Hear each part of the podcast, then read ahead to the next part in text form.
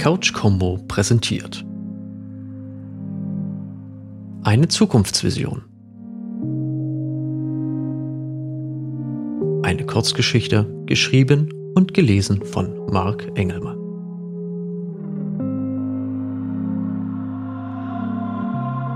Es ist Sommer 2055. Draußen ist es wolkenlos mit angenehm kühlen 41 Grad. Geregnet hat es zuletzt vor sechs Wochen. Aber seitdem die Menschen begriffen haben, dass man Pflanzen auch gießen kann, wachsen die Felder prächtig. Vielleicht wächst der Weizen aber auch so gut, weil die Wissenschaft ihn hitzeresistenter gemacht hat. Wer weiß das schon.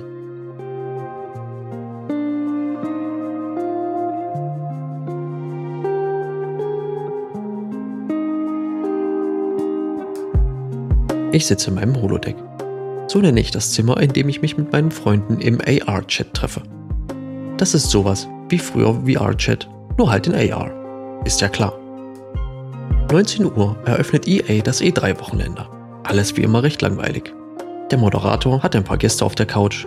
Es werden die jährlichen Spiele FIFA, Madden und Need for Speed abgefeiert. Auch Warcraft Warfare bekommt seine jährliche neue Map und Heldenskins.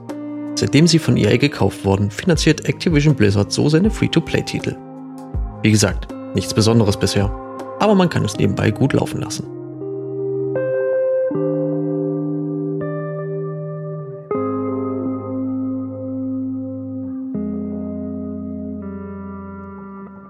Die erwarteten Highlights dieses Jahr sind mal wieder Xbox und PlayStation. Nintendo? Nein, die setzen nach wie vor auf veraltete Hardware, aber Mobilität und eine eher junge Spielerschaft. Auf Reddit wird schon lange über die PS9 und die Mega Xbox gesprochen. Mega Xbox? Ich hoffe, Microsoft ist ein besserer Name eingefallen als den Leuten auf Reddit. Es vergeht der Abend. Die einen oder anderen Perlen sind schon zu sehen gewesen. Der neueste Teil der Tales of Serie setzt immer noch auf Cell Shading, Random Encounter und viel Level Grind. Aber in der Story scheint es um eine Gruppe junger Menschen zu gehen, die eine heilige Reise antreten, um irgendeinen Kristall aufzuladen. Das könnte interessant werden. Sowas hat man lange nicht mehr gesehen. Aber jetzt ist es endlich soweit. Die PlayStation PK fängt an. Theatralische Musik. Weiße Formen des PlayStation Controller tauchen aus einem glatten blauen Boden hervor. Verschiedene Kamerawinkel sollen Dynamik, guten Stil und Extravaganz zum Ausdruck bringen.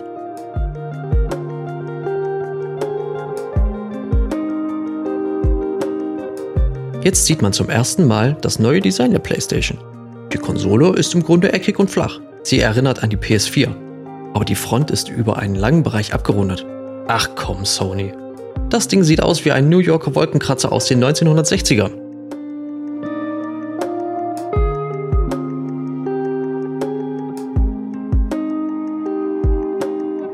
Okay, jetzt sind wir alle gespannt, was es für Spiele geben soll. Astrobot feiert wie bei jeder neuen Sony-Konsole sein Debüt und die Retro-Freunde werden sich freuen, dass man mit dem PS Plus Abo etwa 38% aller Spiele der PS5 bis PS8 live auf die Konsole streamen kann.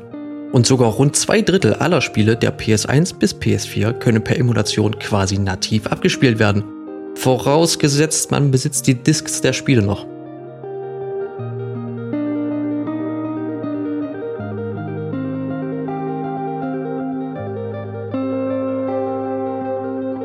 Square Enix Capcom zeigt einen langen Render-Trailer zu Final Fantasy VII Remake Teil 6. Man hört das freudige Jubeln der Fans durch die ganze Messehalle. In der Special Collectors Edition gibt es sogar einen Mega Man Skin für Cloud und der Dragon Warrior aus Dragon Quest 4 ist als Teamkamerad über eine Sidequest freispielbar. Der nächste Trailer läuft an. Die Kamera fährt vom Boden langsam nach oben und zeigt eine amerikanische Stadt im Sonnenuntergang. Fast jeder ahnt, was hier vorgestellt wird.